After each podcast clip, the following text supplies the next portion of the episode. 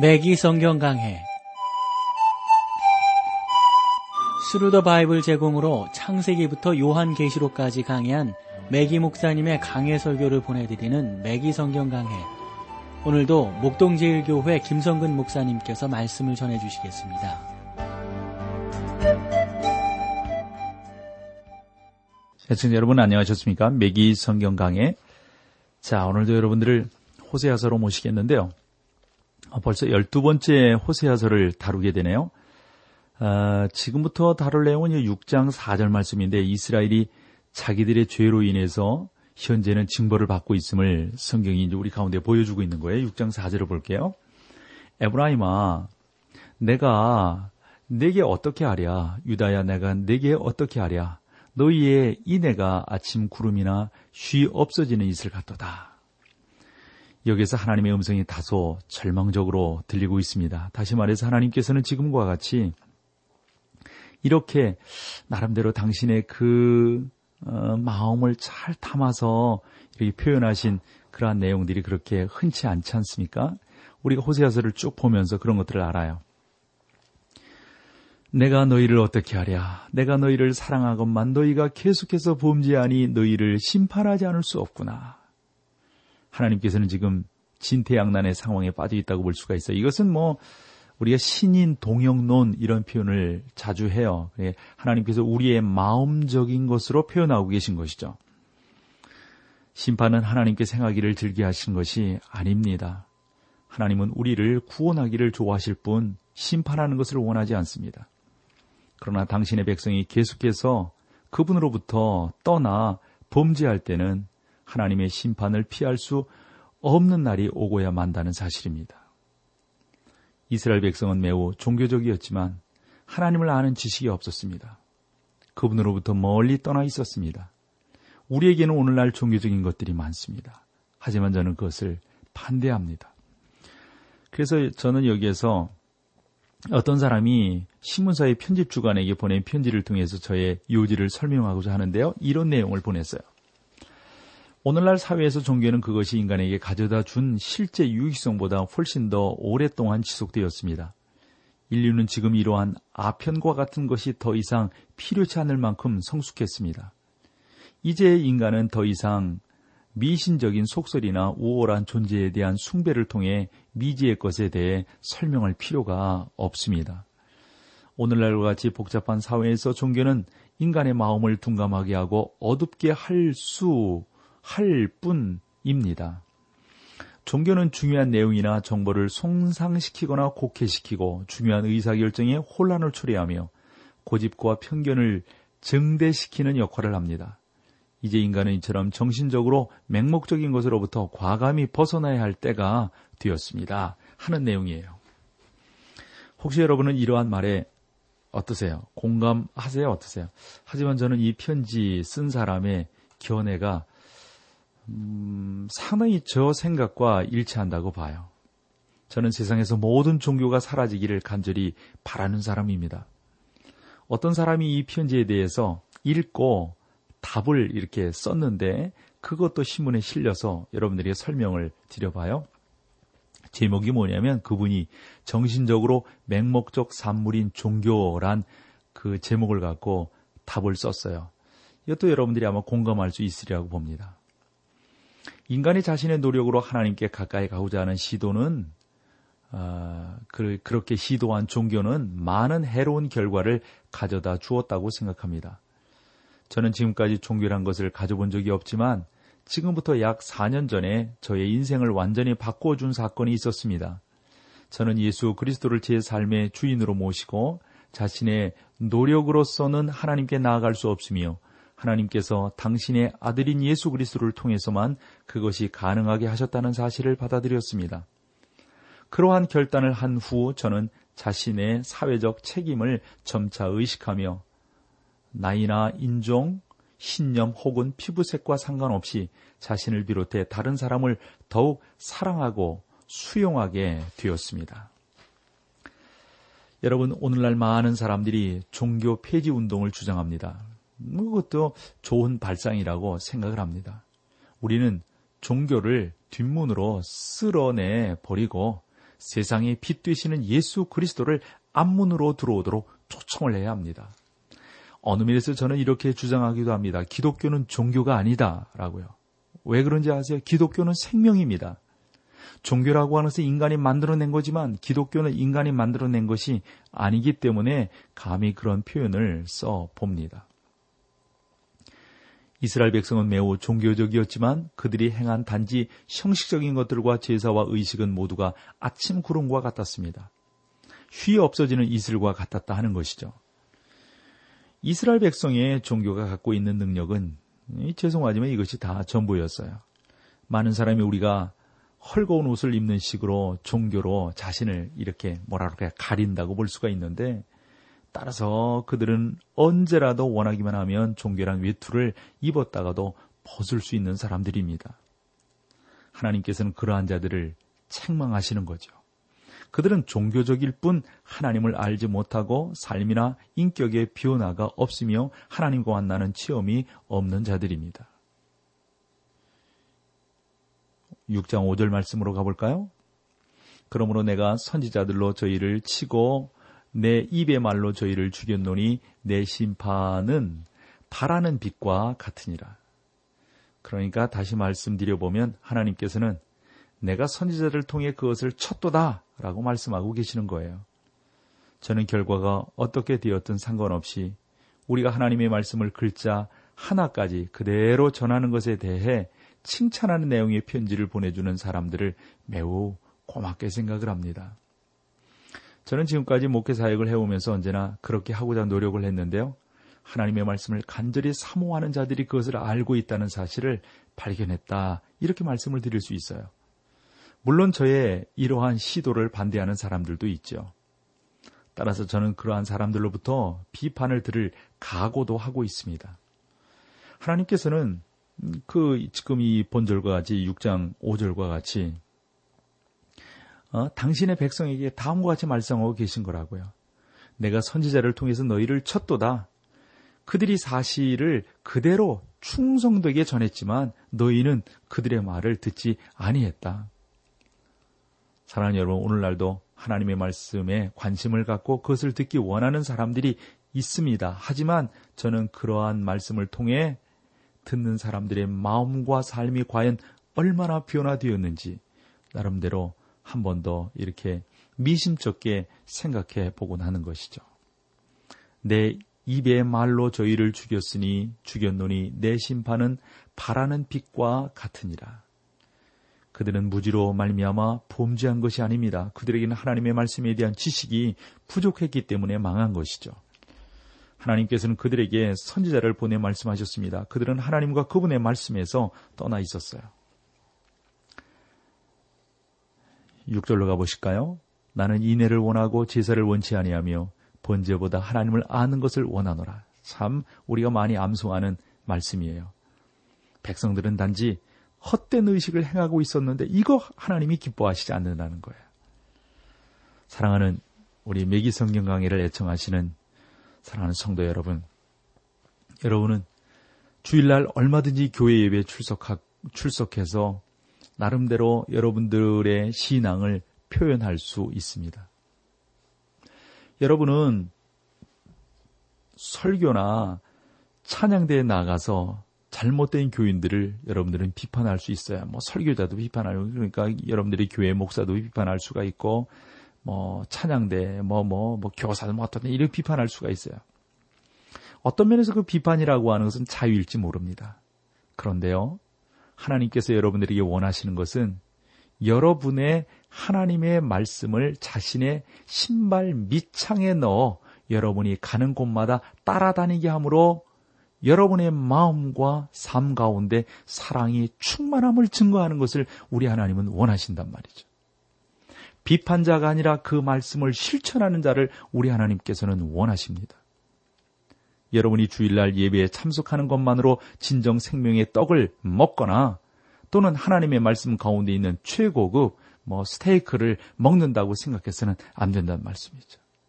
교회에서 하나님의 말씀을 듣는 것으로 즐기고 그것 가지고 하면 안 되지. 교회 예배에 출석하는 것이 결코 하나님의 말씀에 대한 진정한 연구가 될 수가 없습니다. 그것도 중요하지만 여러분들은 나가서 전해야 된다고요. 나가서 말씀하셔야 된다고요. 나가서 살아계신 하나님의 산 증거로서, 증인으로서 여러분들이 살지 않으면 안 되는 것이죠. 자, 여기서 찬송 함께 하고 계속해서 말씀을 나누죠.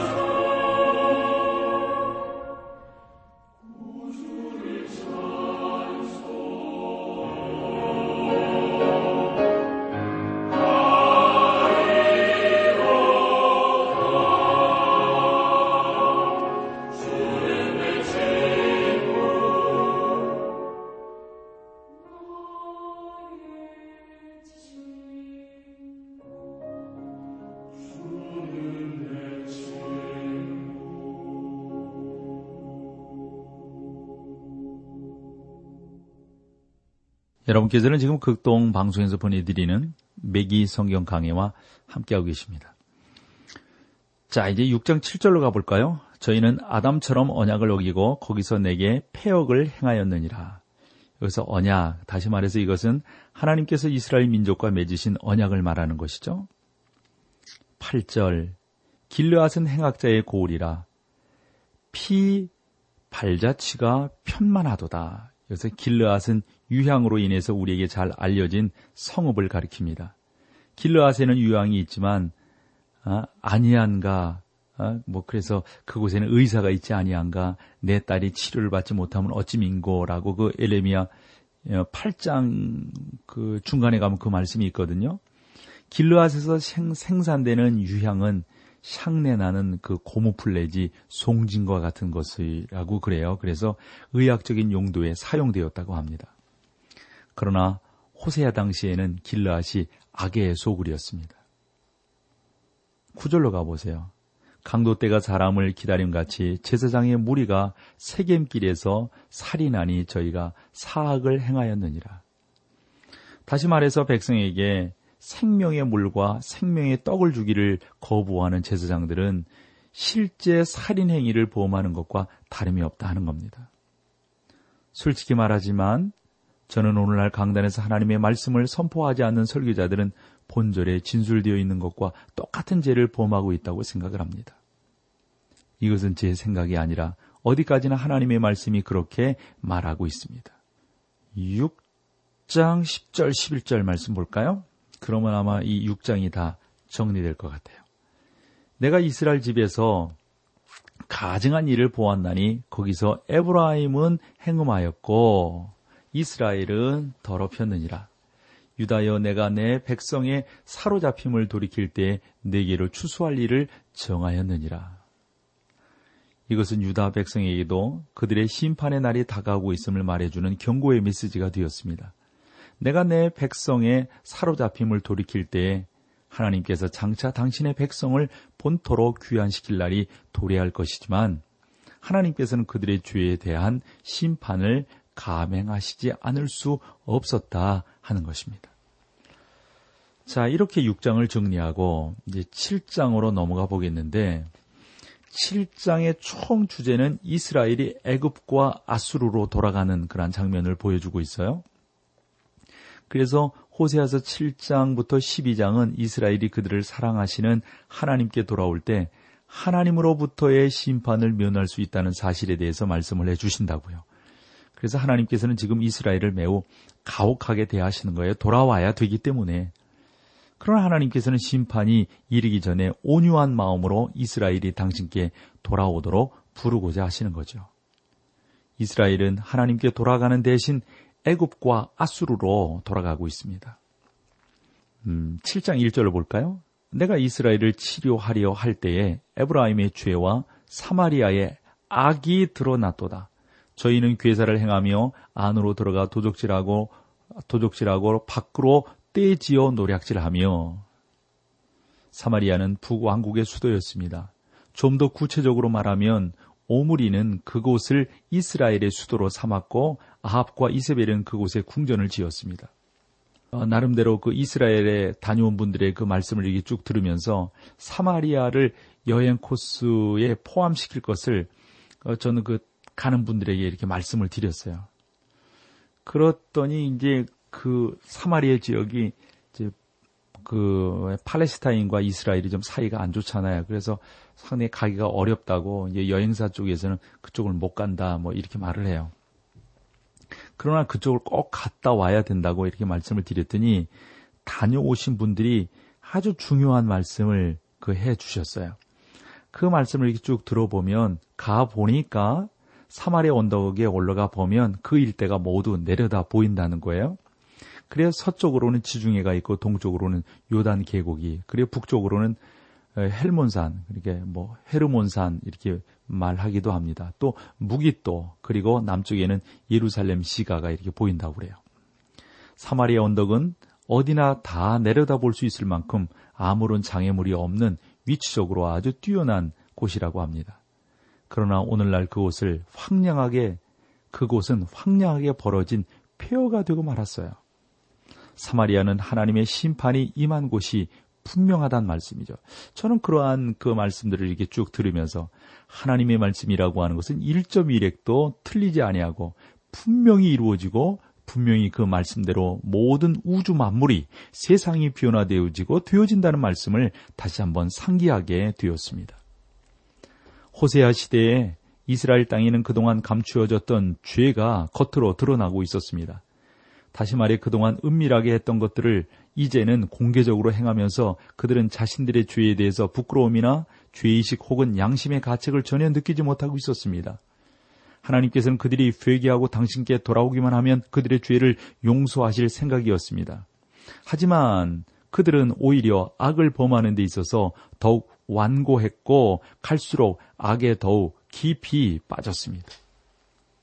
남모르게 죄를 짓는 것은 매우 나쁜 일이지 않습니까?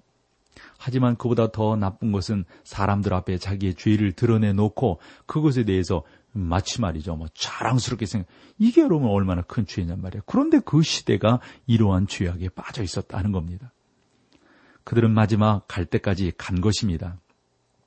그래서 이 호세아서의 메시지에 대해서 다른 나라뿐 아니라 저는 이러한 메시지를 보면서 지금 우리가 살아가고 있는 이 대한민국, 2007년 이 지금 이 대한민국의 시대는 어떠한가 다시 한번 살펴보게 되는 것이죠.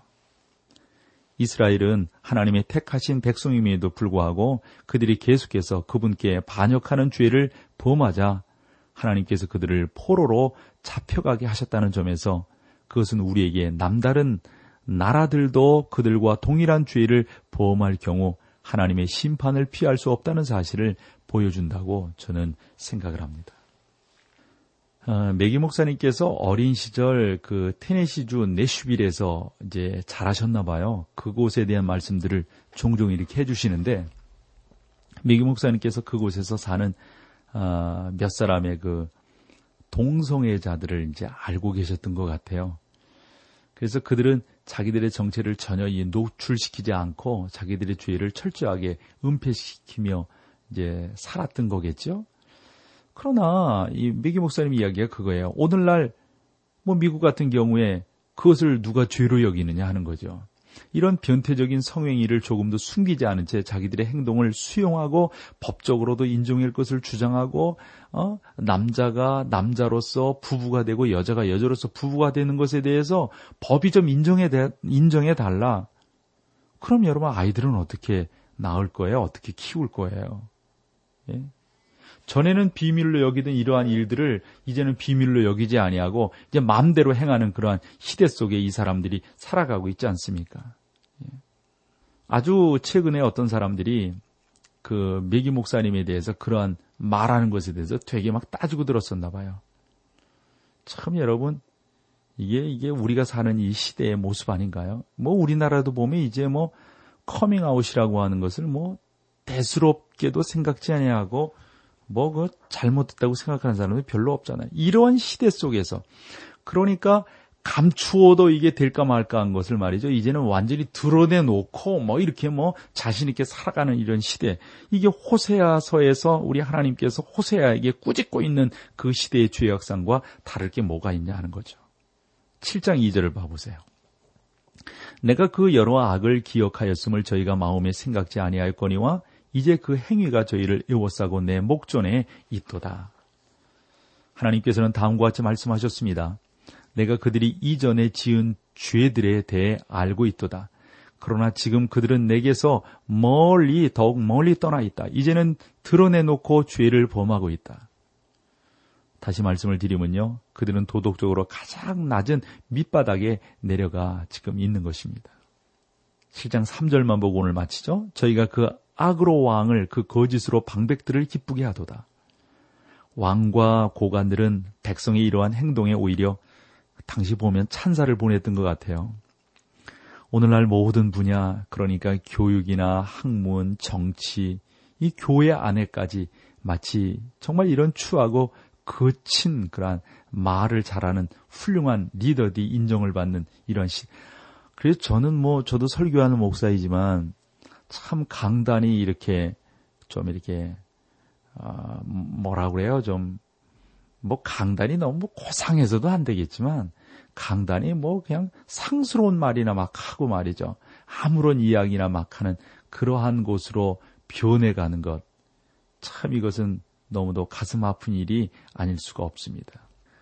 오늘날 뭐 참 입이 건 그러한 그런 부흥사들도 있고 뭐 목사님들도 보면 뭐 말 막 하잖아요. 전 그런 것들은 좀 조심하지 않아야 되겠는가. 사람들의 뭐 웃음을 자아내기 위해서 뭐 그것도 방법은 되겠지만 그것이 우리의 어떤 기본 메뉴가 되어서 되겠어요. 그건 어쩌다가 좀 쓰는 그런 표현이어야 되지 않겠어요?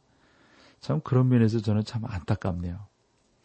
역사는 지금 인류 역사의 무대에서 사라져가는 과거의 위용을 찾아볼 수 없는 뭐랄까요 예전에 위대했던 그런 아름다운 모습들은 다 사라지지 않나 싶어요. 좀 경건에 애쓰고 힘쓰고 노력하려고 하는 그런 모습들이 사라지고 있으니까요. 참 그런 면에서는 안타깝네요. 우리 그런 부분들을 좀 안타까워하면서 더 교회를 교회답게 하나님의 말씀을 말씀답게 해 나가려고 노력하는 저와 여러분이 되기를 소망합니다. 오늘 여기까지 하겠어요. 함께 해주셔서 고맙습니다. 맥기 성경 강해 지금까지 Thru the Bible 제공으로 창세기부터 요한계시록까지 강해한 맥기 목사님의 강해 설교를 목동제일교회 김성근 목사님께서 전해주셨습니다. 이 시간 방송 들으시고 청취 소감을 보내주신 분께는 나침반 출판사에서 신앙서적을 보내드립니다. 청취 소감을 남겨주실 분들은 극동방송 홈페이지에 매기 성경 강해로 들어오셔서 사연을 남겨주시거나 문자로 참여하실 분들은 한 통에 50원의 유료 문자 샵 1069, 샵 1069번으로 보내주시기 바랍니다. 매기 성경 강해 오늘 순서를 마칩니다.